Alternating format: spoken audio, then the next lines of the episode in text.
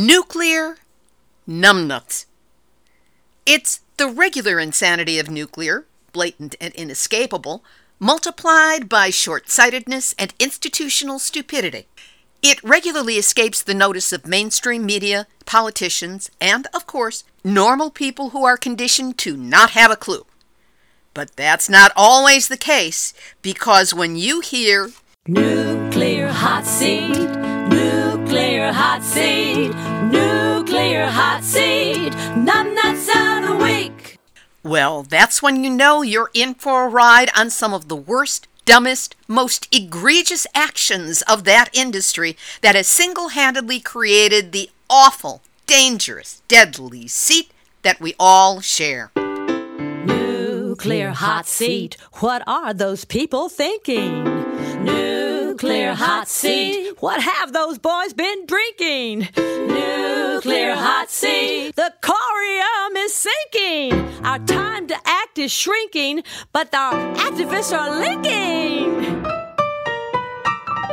Nuclear hot seat. It's the bomb. Welcome to Nuclear Hot Seat, the weekly international news magazine keeping you up to date on all things nuclear from a different perspective. My name is Libbe HaLevy. I am the producer and host, as well as a survivor of the nuclear accident at Three Mile Island from just one mile away. So I know what can happen when those nuclear so called experts get it wrong. This week, our annual numbnuts of the year.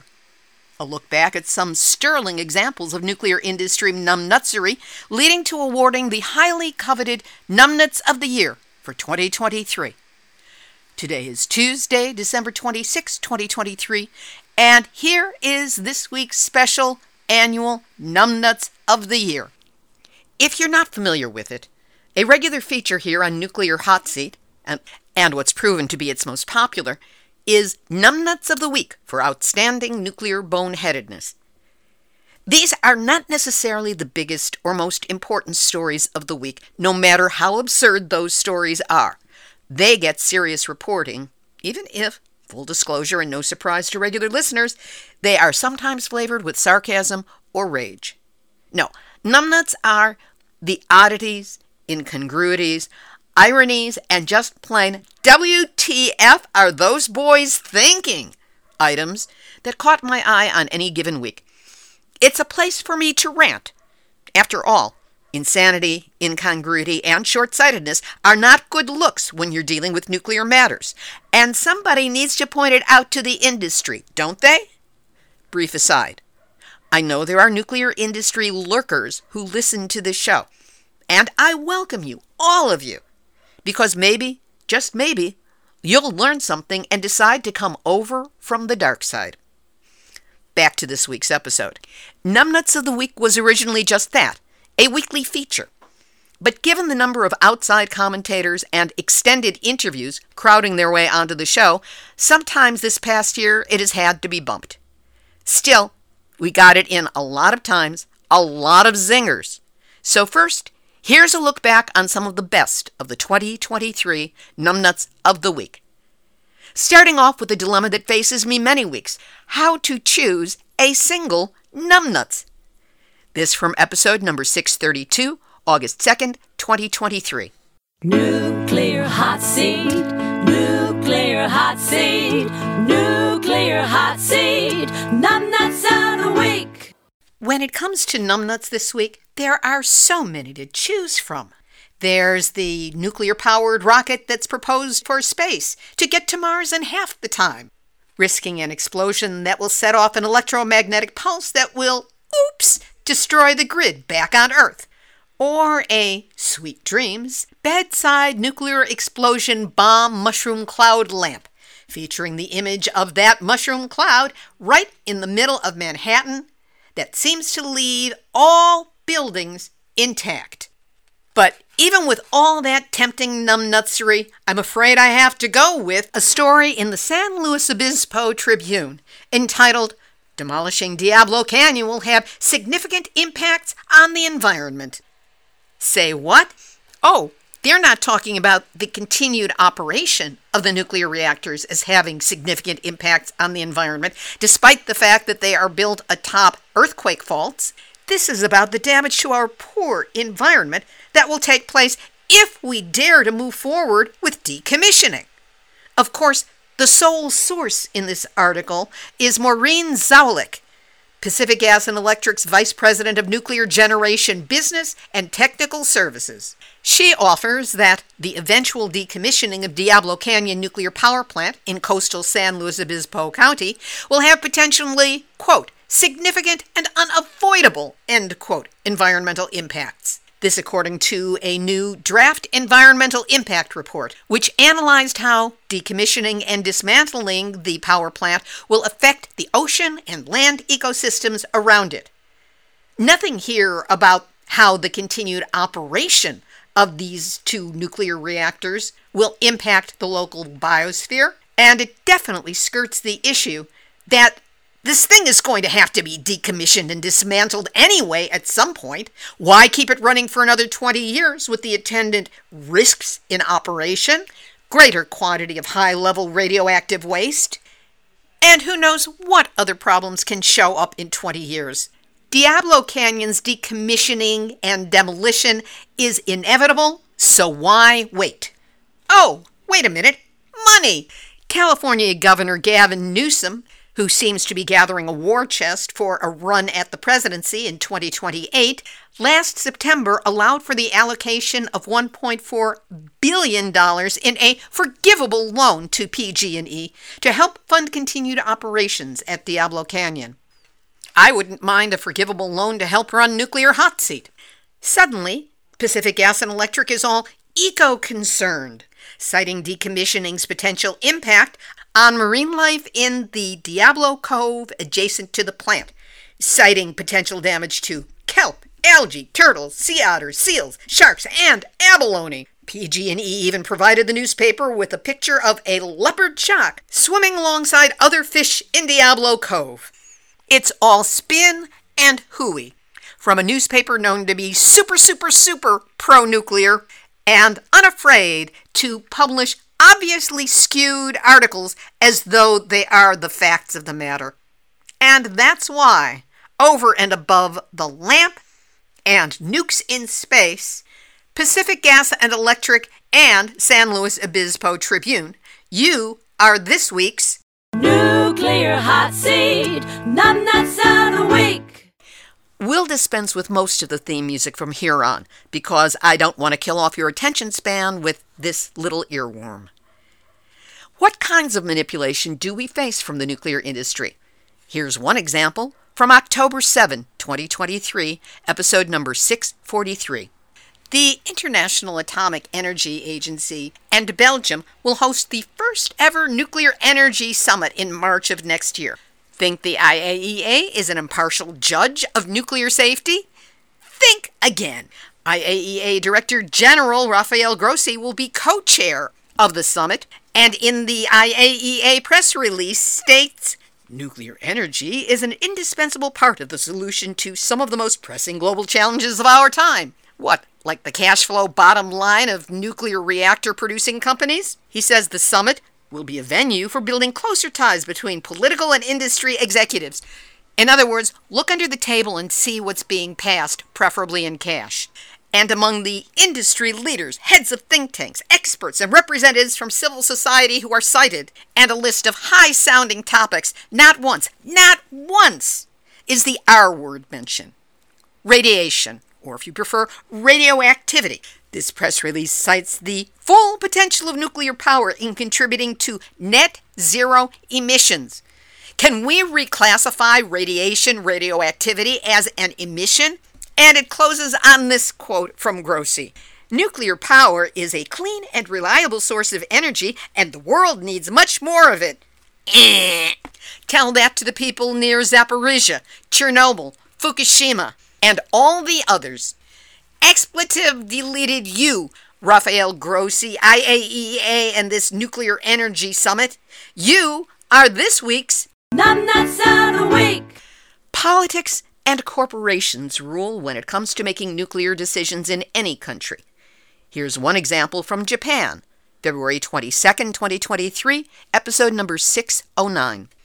As you've heard many times on this show, Japanese Prime Minister Fumio Kishida has been urging his ministers to assuage, meaning appease or calm down, public concerns over the government's planned policy shift that will allow the operation of nuclear power plants beyond the current limit of 60 years. Not resolve the issues, just damp everybody down. During the recent vote, in a rare move, one of the five commissioners remains opposed to the policy. And where did that opposition voice come from? Akira Ishiwatari, who is the commissioner in charge of earthquake and tsunami countermeasures. He said, The revision is not based on new scientific or technical findings, and it cannot be said to be a shift to the safe side. But hey, just because this guy is in charge of managing the risks that would result doesn't mean that anyone is going to pay any attention to him. And that's why, Japanese Prime Minister Fumio Kishida, you are this week's Numbnuts of the Week. When it comes to the nukesters, money is always the overriding concern. From episode 608, February 14, 2023. In the UK, Britain is about to give green status to nuclear power a move that is part of a bid to unlock billions of pounds of funding for more nuclear power stations. At the same time, while the country's media is pretending this is a separate story, the cost of new UK underground nuclear waste facilities has jumped to 53 billion pounds. That's to store its current waste of 133,000 cubic meters of radioactive waste above ground and that amount is projected to swell to more than 4 million cubic meters in the future. So, whoopee! Let's build the bright, shiny objects at the front end and forget that there's a stream of, shall we say, nuclear equivalent of fecal matter coming out the backside.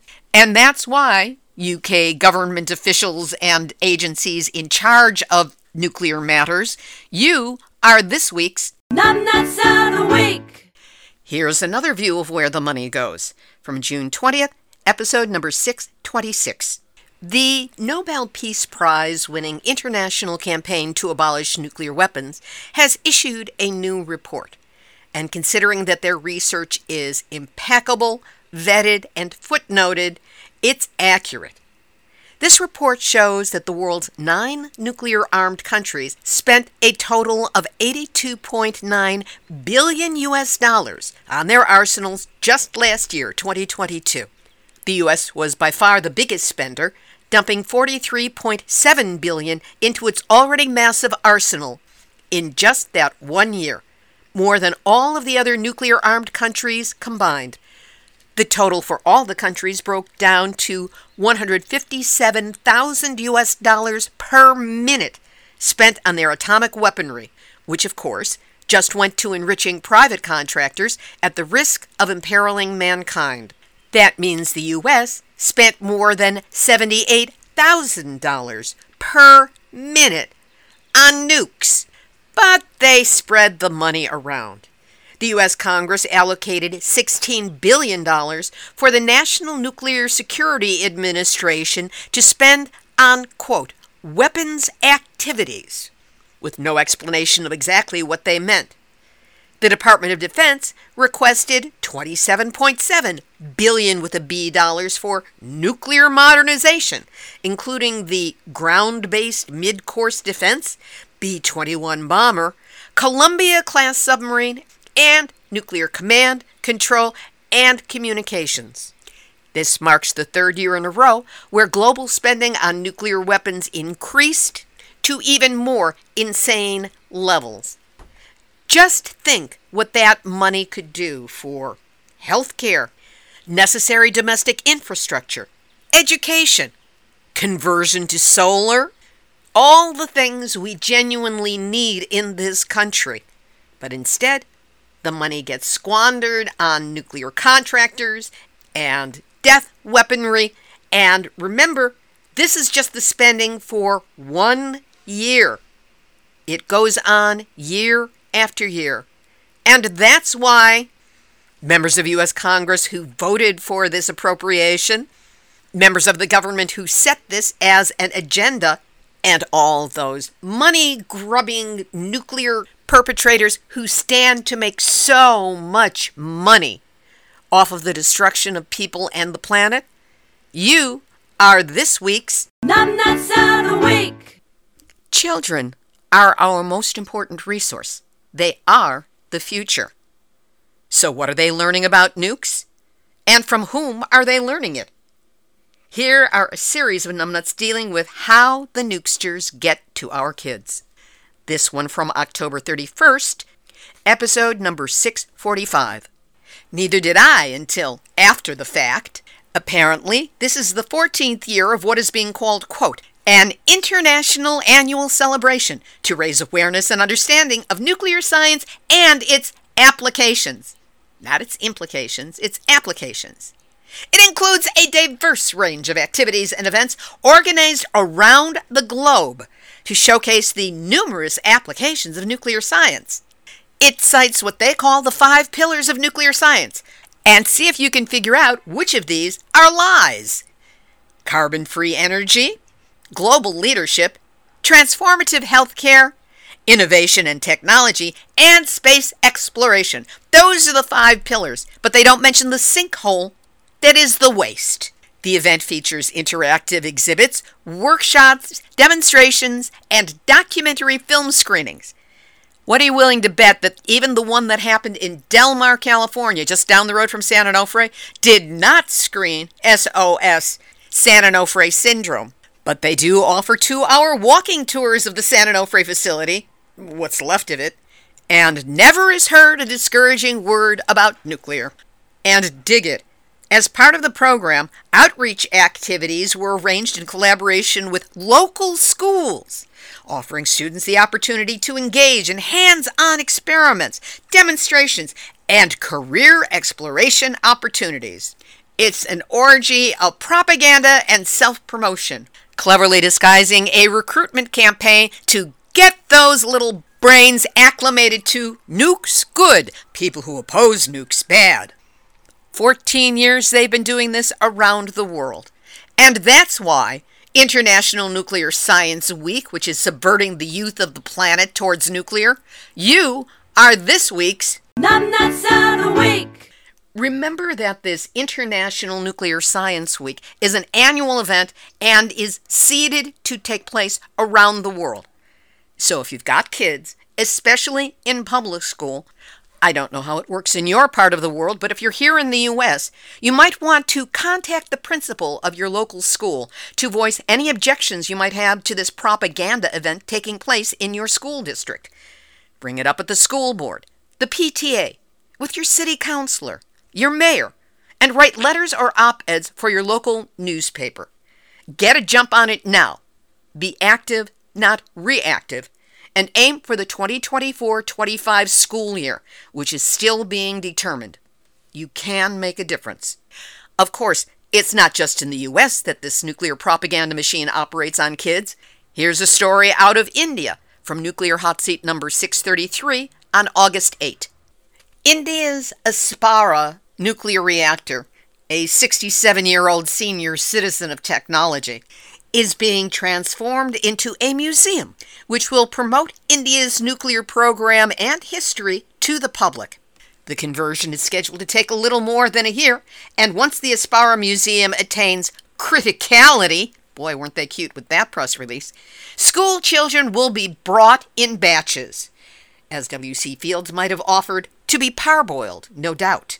No word as to when this facility was actually decommissioned or the status of the spent fuel. But boy, kids, look knobs and dials. Aren't nukes fun? And that's why, to the brainiacs behind this conversion of a nuclear reactor into a propaganda museum, you are this week's Numbnuts of the Week. We also presented a major in person report on the Nuclear Museum in Fukushima during last year's Voices from Japan episode with producer Beverly Findlay Kaneko. It was episode number 611 from March 7. We've got photos that were taken there too, and we'll link to it all on the website, nuclearhotseat.com, under this episode, number 653, so you can check it out. Unfortunately, the propaganda can prove extremely effective with kids. From episode 637 on September 5th. In an attempt to recreate the Greta Thunberg wheel, a media story on TheGuardian.com has been picked up around Europe, citing an all knowing, all powerful 18 year old climate activist who is calling on Greenpeace to drop its, quote, old fashioned and unscientific, end quote, campaign against nuclear power in the EU. In April, Greenpeace announced it would appeal against the EU Commission's decision to include nuclear power in its classification system for sustainable finance. But 18 year old Ia Aanstoot from Sweden, whose only stated credential is that she took part for three years in the Friday school strikes movement started by Greta Thunberg, issued a statement with multiple misconceptions beloved by the nuclear industry embedded in her words. She referred to nuclear power as clean energy, which is hard to swallow when it creates high level radioactive waste that's dangerous for 240,000 years, carbon free, which it is only at the actual instant when the atom is split. But if you look at the entire fuel chain to get to that point and what follows it, there's plenty of carbon everywhere. And she calls it a large and useful tool against climate change. No, darling, the only tool we're talking about here is you. And the nukesters who use young and naive activists who are desperate to make a difference, to parrot their talking points, and do their job of gumming up the anti nuclear works for them. It would be interesting to find out who this young woman is, what her background is, what her training is, and where the money is coming from for her campaign. But whether we get that information or not, you, Ia Aanstoot, are this week's Numbnuts of the Week. Here in the US, we've got our own propaganda machine, and it's been going full blast to include not only kids, but adults. From October 24th, episode number 644. Each year, the military opens the Trinity site to the public. That's where the first atomic bomb in the world, the test that was the precursor to Hiroshima and Nagasaki, was exploded in 1945 once in April and again in October, civilians, the curious, and those who watch the Oppenheimer film can trek out to the middle of nowhere to see an indentation in the ground where the madness began. This year, the more than 4,000 visitors, up by 25% since the Oppenheimer film was released, was greeted at the gates to Trinity by members of the Tularosa Basin Downwinders Consortium, which represents families in southern New Mexico communities who lived in places touched by the bomb, including by diseases such as leukemia and other cancers. These downwinders held signs and offered pamphlets on their fight to be recognized and compensated by the federal government, which bombed its own people a good thing they were there with honest information because fairly typically of the nuclear tourists was Harvard Homestad, 18 years old, who said of the site, It was moving because to think that something so destructive started just five miles that way. And then he added that he is pursuing a nuclear science degree at the University of New Mexico. Quote, because despite its tainted past, I do think it's the best way forward we have for powering a clean environment. They're not teaching him the nuclear truth in that school. Trinity is now a tourist trap with an evil history and radioactive benefits. And that's why Mr. Harvard Homestad, 18 years old, and all of you others who went Oh, let's take a picture of that place where everything started that might destroy us all, and soon. You are this week's Numbnuts of the Week. We'll get back to our special annual Numbnuts of the Year award for 2023 in just a moment. But first, help. That's what I'm asking for. Your help in keeping Nuclear Hot Seat up and running. The past year has seen a lot of financial hits for all of us. Right now, the show is running at a deficit.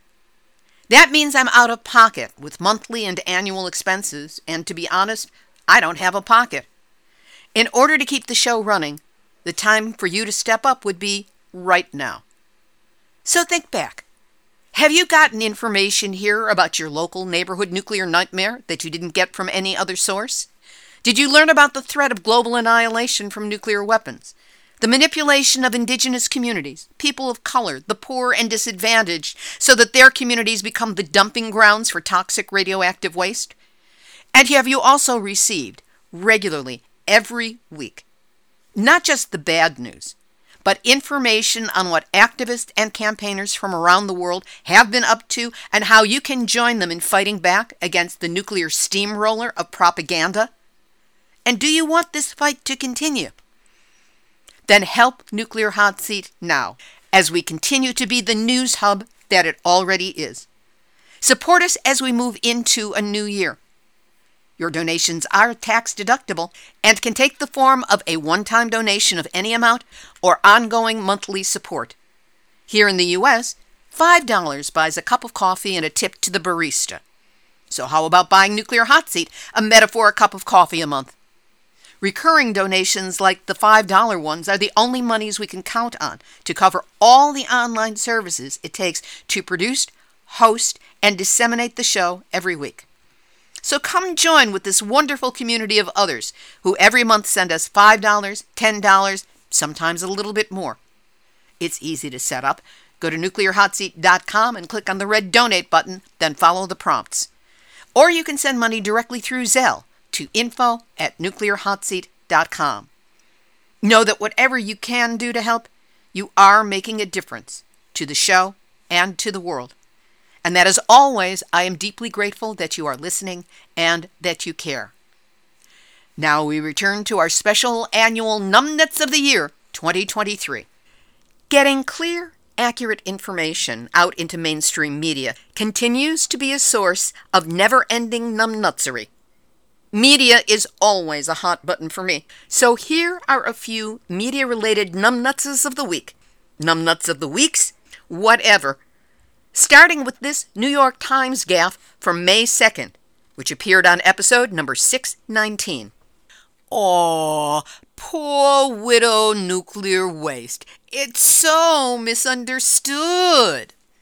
At least that's the headline and the premise behind the wrong headed, snide, manipulative op ed that appeared in this week's New York Times under the title Nuclear Waste is Misunderstood it's a sly, psychologically honed put down of all logical concerns against nuclear waste, treating those who oppose it as some kind of wrong headed children who should just go away and play with other toys.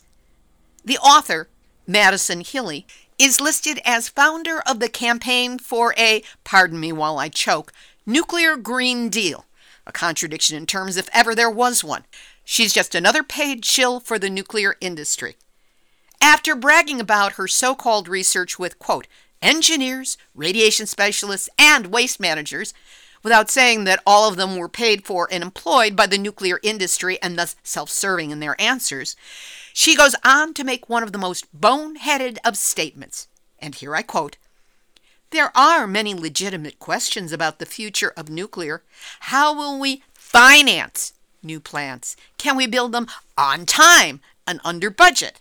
But what about the waste should not be one of them. WTF? Her twisting of the facts, linguistic contortions, and smug, I've got the money and the support of those who oppose nuclear don't have enough to contradict me attitude is nauseating at best, and at worst, dangerous. Here is our national newspaper of record espousing what is essentially a well crafted set of lies without vetting any of her statements.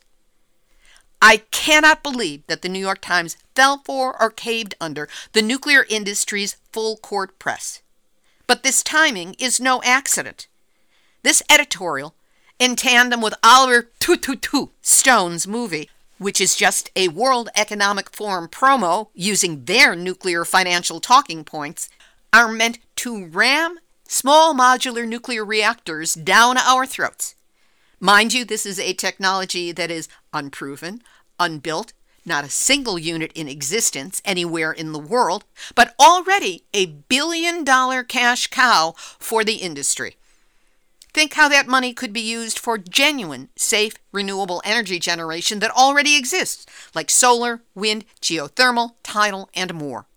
But those technologies will not line the pockets of already millionaire and billionaire nuclear industry honchos. So let's give a nuclear shill over 1,000 words in the New York Times, an enormous length in today's newspaper world to slime the genuine science based objections of honest, footnoted scientists, engineers, and informed activists, manipulate perception of a dangerous industry, and take us one more step into public approved nuclear insanity. And that's why not only Hilly the Shill, Shilly Hilly, but the New York Times, you are this week's Numbnuts of the Week. The Washington Post isn't immune to being called out for their ignorance and blind spots either. This from August 22nd, 2023, episode number 635. A big honking story in the Washington Post cited cancer among younger Americans being on the rise, according to a new study. Some of the biggest increases were seen in women and in younger people diagnosed with gastrointestinal and breast cancers. The article says there is not a clear explanation as to why cancer is rising among younger people, but experts, put that in quote, say there are several possible reasons, including rising obesity rates, lifestyle factors such as drinking alcohol, smoking, sleeping poorly, and being sedentary. Environmental factors include exposure to pollutants and carcinogenic chemicals. But not once, nowhere was the R word mentioned radiation, exposure to radiation. We know from the work of Gender and Radiation Impact Project that women are twice as vulnerable to radiation as men, and children, little girls, are 10 times more vulnerable to the same amount of radiation as is set by the standard, which is according to an adult male body. So, women and younger people are getting cancer more frequently? Perhaps, radiologically speaking, 1 plus 1 does equal 2. And that's why Washington Post for not lifting up the edge of the cover on radiation and taking a look at that in your story. You are this week's of the Week. Japan takes its own kind of cake for languaging manipulation. From January 7, episode 604. Heads up for a languaging rant. Japan Times is a supposedly reputable newspaper in Japan that presents what are supposed to be well researched, journalistically verifiable articles. But their bias is showing.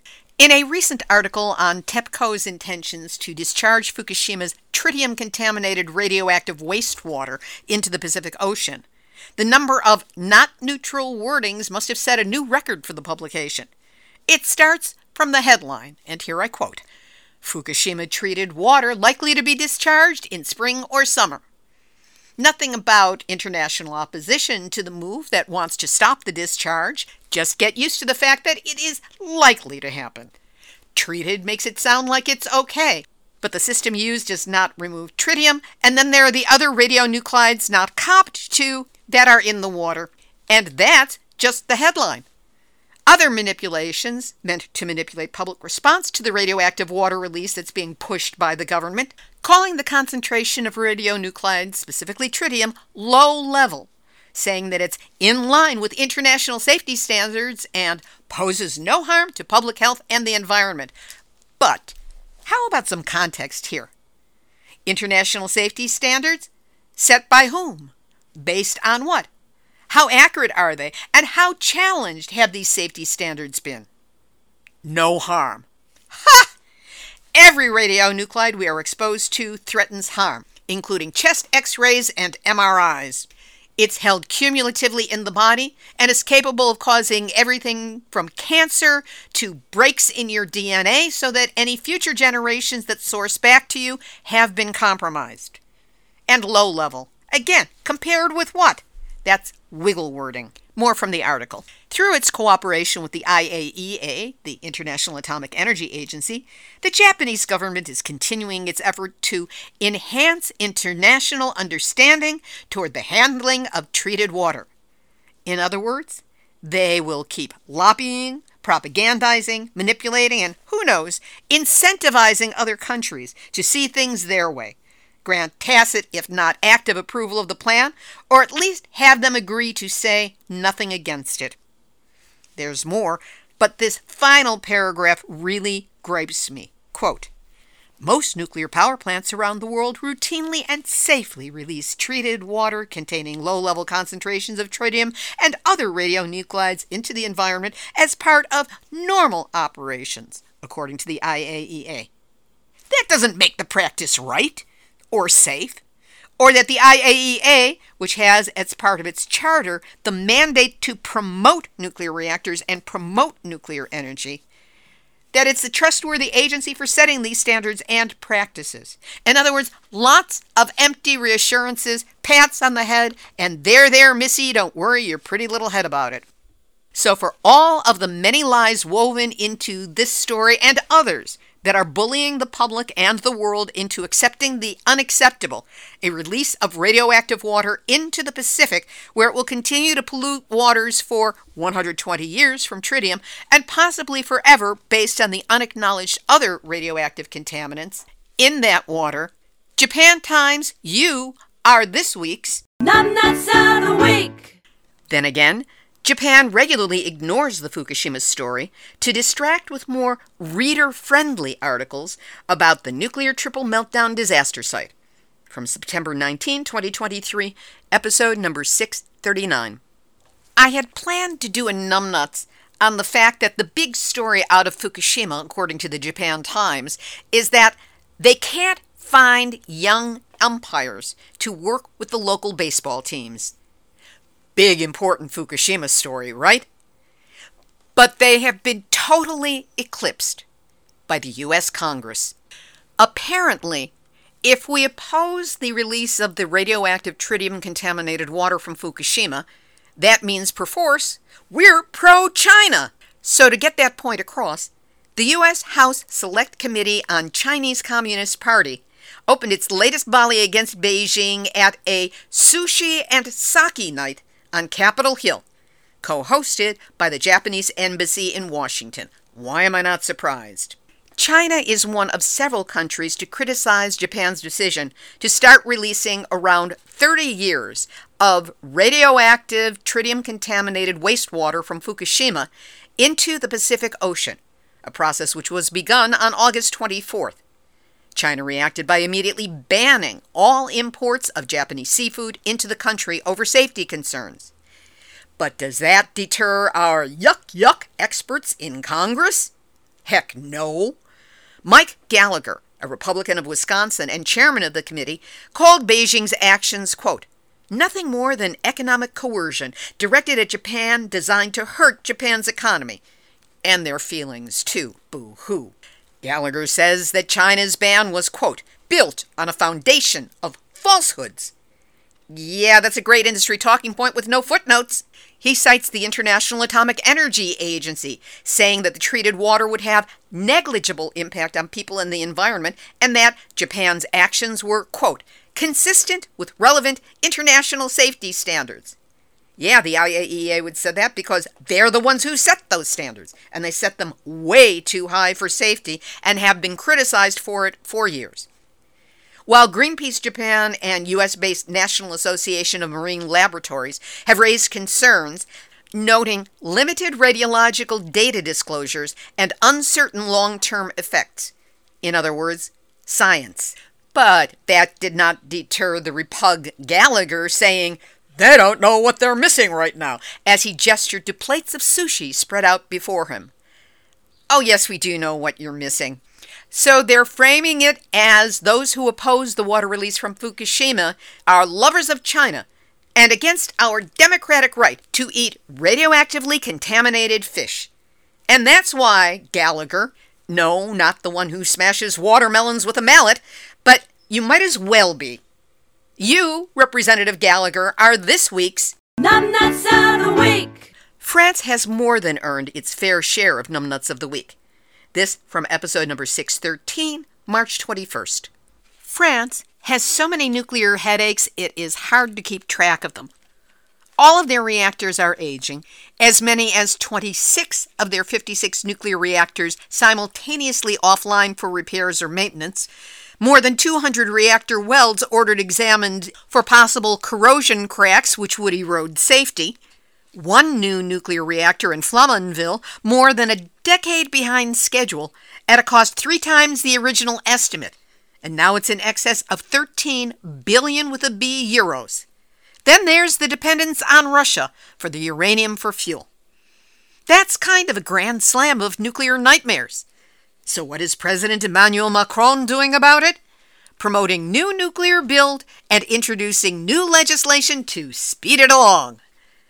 We know that there are plenty of genuinely clean, green, sustainable energy options that are available and could be implemented immediately to build energy resilience. But uh uh, nope, not even a consideration. This blind reliance on nuclear for 70% of the country's electricity is stupid and short sighted.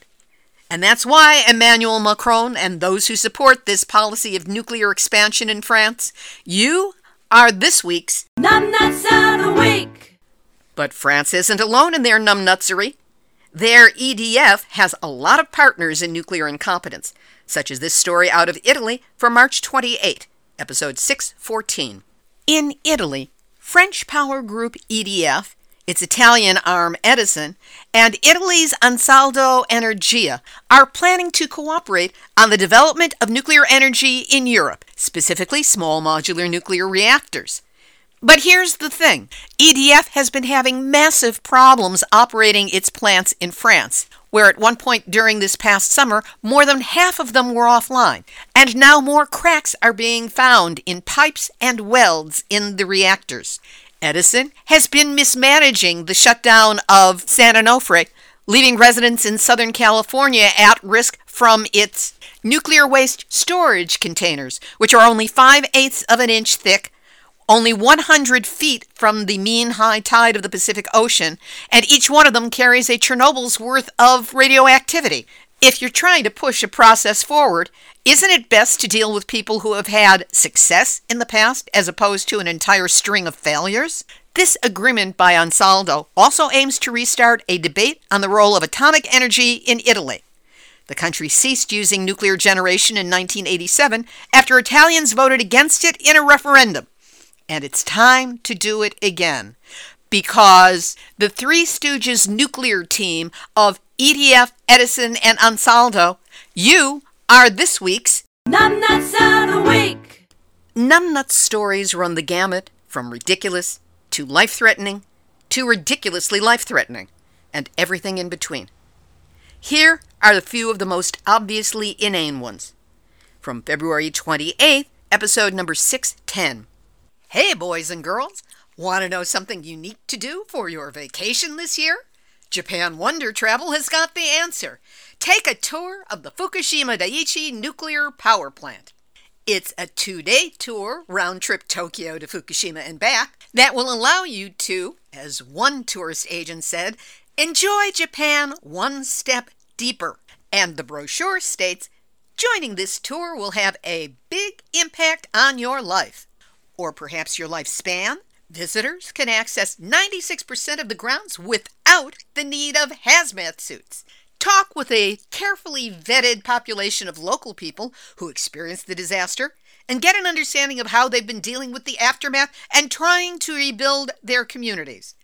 There's going to be lots more on that next week on Voices from Japan, our special on the Fukushima 12th anniversary. Acceptable attire are long sleeve tops, long pants, socks to cover your ankles, and a lead bodysuit to shield you from radiation, along with a respirator. Sandals and high heeled shoes are prohibited. And all of this is why Japan Wonder Service, it's no wonder that you're this week's Numbnuts of the Week. China, Russia, Korea, and Taiwan, among other countries, maintain their ban on import of Japanese seafood and other products because of fears of radiation contamination, especially in the fish, since Japan began releasing tons of radioactive, tritium contaminated wastewater from the wrecked Fukushima reactors into the Pacific Ocean. So, what does Japan do? They keep up their full court media press on mm-mm, good foods from Fukushima. Here's just one example from August 15, episode number 634. Apparently, the baseball team of the Dominican Republic had such a peachy time when they were in Japan two years ago for the Olympics that Fukushima has sent peaches grown in Fukushima Prefecture as a gift to the embassy of that country. No mention of radiation monitoring or testing, just, mm-mm, aren't they sweet? No word of the Dominican Republic monitoring its athletes for possible health consequences over the coming years. But that's okay. The ceremony was really spiffy because, of course, it was organized by TEPCO, Tokyo Electric Power Company. And that's why, TEPCO and your propagandistic peaches, you are this week's Numbnuts of the Week. Here in the U.S., in case you're planning a driving vacation through Florida, you might want to think it over a little bit more based on this numbnuts from May 9, episode number 620. Oh, Florida! Your legislators just passed a bill allowing radioactive material to be built into Florida roads. This bill permits the use of toxic phosphogypsum in demonstration road projects throughout Florida. Critics say this is the first step in the phosphate industry's push to eventually use the waste in roads nationwide. Why would they want to? Because they have more than 1 billion tons of the stuff in Florida, and using it in roads would get the industry off the hook for safely disposing of the millions of tons of dangerous waste it continues to create every year while generating another cash stream for industry giants. The Environmental Protection Agency prohibits using the toxic phosphate waste in roadway construction because it poses an unacceptable risk to road construction workers, public health, and the environment. But hey, this is Florida. What are the odds that Governor Ron DeSantis is going to veto this bill? He's probably making plans to use the stuff on all the roads that lead to Disney World. And that's why Florida legislators who are A OK with paving their roads with radioactive waste, you are this week's Of the Week. And of course, the nuclear industry will do anything they can to glamorize their death dealing products by finding brainless social media influencers with more time and money than critical faculties to tout how cool nukes are. Here's their favorite ventriloquist dummy from October 10, episode 642. Why is nuclear energy suddenly the domain of glamour pusses. First, Miss America Grace Stanke has become a front for U.S. nuclear energy efforts, drumming up support for nuclear energy as part of a year long publicity stunt uh, tour to drum up support for nuclear in a younger demographic. With no sense of irony, Stanky, or maybe it's just Stank, claims that it's the industry that saved my dad twice from cancer. Well, maybe its byproducts gave him cancer in the first place. Ever think of that? She also states, it powers 20% of America. No, it's down to 18.2 and going down every year. But I guess your supporters at World Nuclear Association, which had you as a speaker at their symposium in London this year, approves of your overstatements and generalizations and has probably rigged a really good job for you because you're a nuclear engineering student with a guaranteed post at Constellation Energy in 2024. And then there's Isabel Boemke, a model who styles herself as ISO-dope. She calls herself a nuclear energy influencer on social media, and the IAEA, never one to shy away from a way of propagandizing the public, utilized this dope at the Scientific Forum on Nuclear Innovations for Net Zero, September 26th and 27th, as their keynote speaker. Again, her target is young social media socialites. So, what do we have here? A dope and a dupe? Camera ready, selfie ready, and promoting nuclear on social media. And that's why ISO Dope, Isabel Boemke, and Miss America Grace Stank you are jointly this week's Numbnuts of the Week. Then there are the irrelevant nukester, huckster, sucksters, taking up time and space on the World Nuclear Association's Plodcast. From December 12th, episode number 651. World Nuclear News, the propaganda arm of the World Nuclear Association, is regularly a source of great numbnuts of the week, but this one outdoes them all.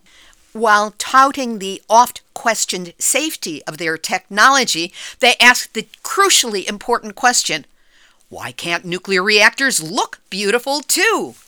And they cite Dutch architect and designer Eric van Egeraat, who says that part of the way to continue to build public support for nuclear energy is to make nuclear power plants look good, to make people feel good when they see them. Nuclear delusion and mental illness does run deep.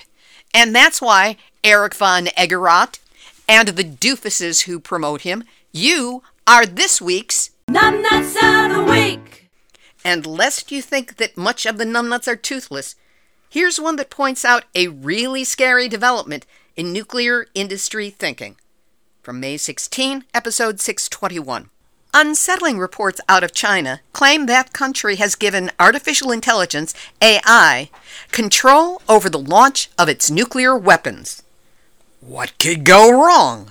Let me count the ways. They claim that this will lower the possibility of human error in nuclear launches. But really, the human error has already been made in giving AI the power to launch nukes in the first place.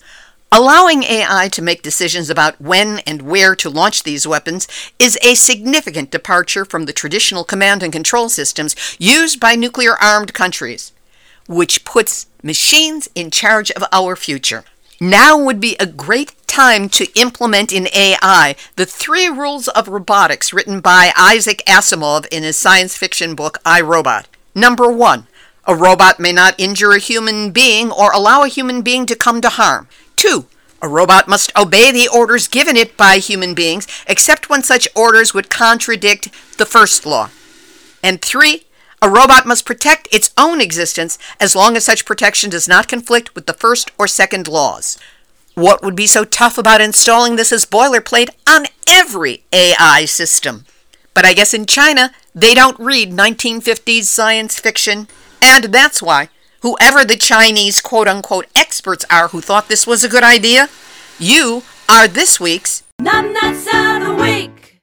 Which brings us to Numbnuts of the Year 2023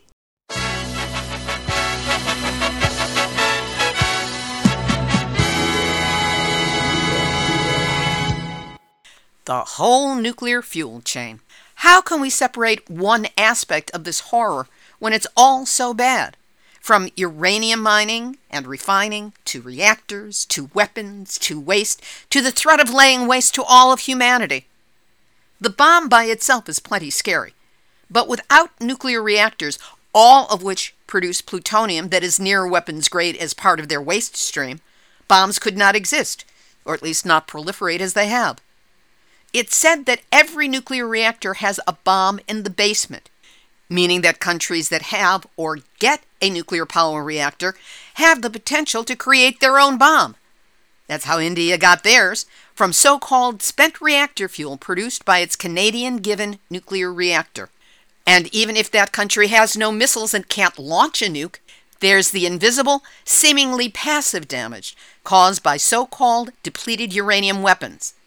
They can be launched on the ground and they contain uranium that is still lethal, not depleted at all.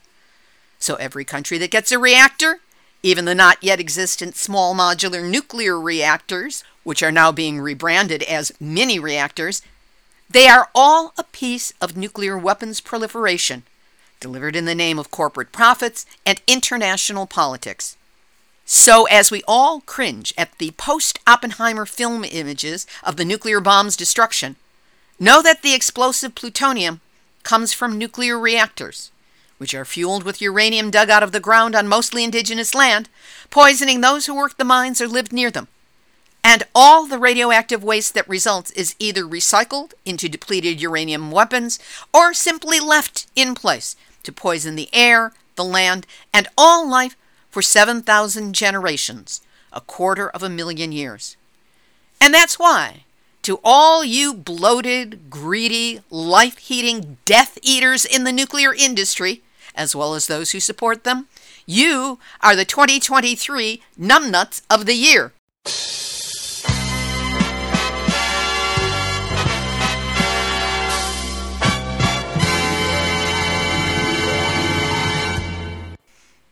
This has been Nuclear Hot Seat for Tuesday, December 26, 2023. If you'd like to get Nuclear Hot Seat delivered via email every week, we make it really easy. You can sign up for it on your favorite podcast channel or cut to the chase and do us a favor. Go to nuclearhotseat.com, look for the yellow box, you really can't miss it. Put in your first name and email address, and every week we will send you one email with the link and a short description of the show's content. That way you need never miss a single show.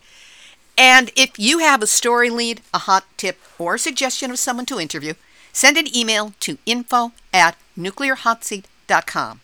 And please remember, we're a nonprofit.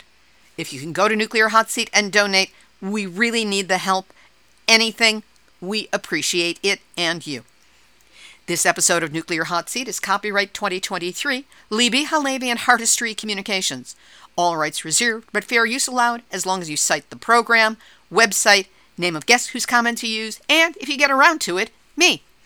For now, this is Libbe HaLevy of Nuclear Hot Seat reminding you that as anthropologist Margaret Mead famously said, never doubt that a small group of thoughtful, committed citizens can change the world. Indeed, it is the only thing that ever has.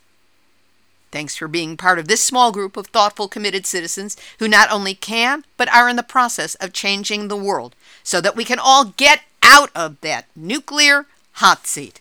And here's Tom Lehrer to explain exactly why that's so important.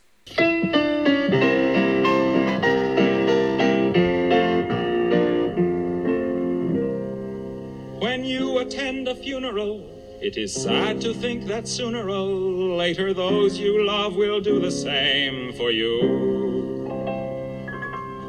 And you may have thought it tragic, not to mention other adjectives, to think of all the weeping they will do. But don't you worry, no more ashes, no more sackcloth and an armband made of black cloth will someday nevermore adorn a sleeve.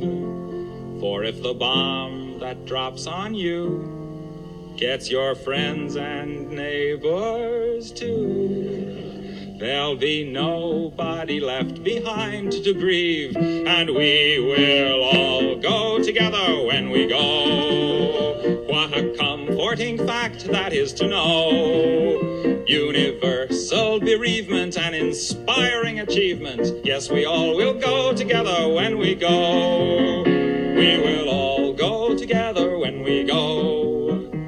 suffused with an incandescent glow. No one will have the endurance to collect on his insurance. Lloyds of London will be loaded when they go. We will all fry together when we fry. We'll be French fried potatoes by and by. Misery when the world is our rotisserie. Yes, we all will fry together when we fry. We will all bake together when we bake. There'll be nobody present at the wake Who, with complete participation in that grand incineration. Nearly three billion hunks of well done steak. We will all char together when we char. And let there be no moaning of the bar. Just sing out a Te Deum when you see that ICBM, and the party will be come as you are. We will all burn together when we burn. There'll be no need to stand and wait your turn. When it's time for the fallout and St. Peter calls us all out, we'll just drop our agendas and adjourn. We will all go together when we go. Every Hottentot and every Eskimo. When the air becomes Uranus, we will all go simultaneous. Yes, we all will go together when we all go together. Yes, we all will go together when we go.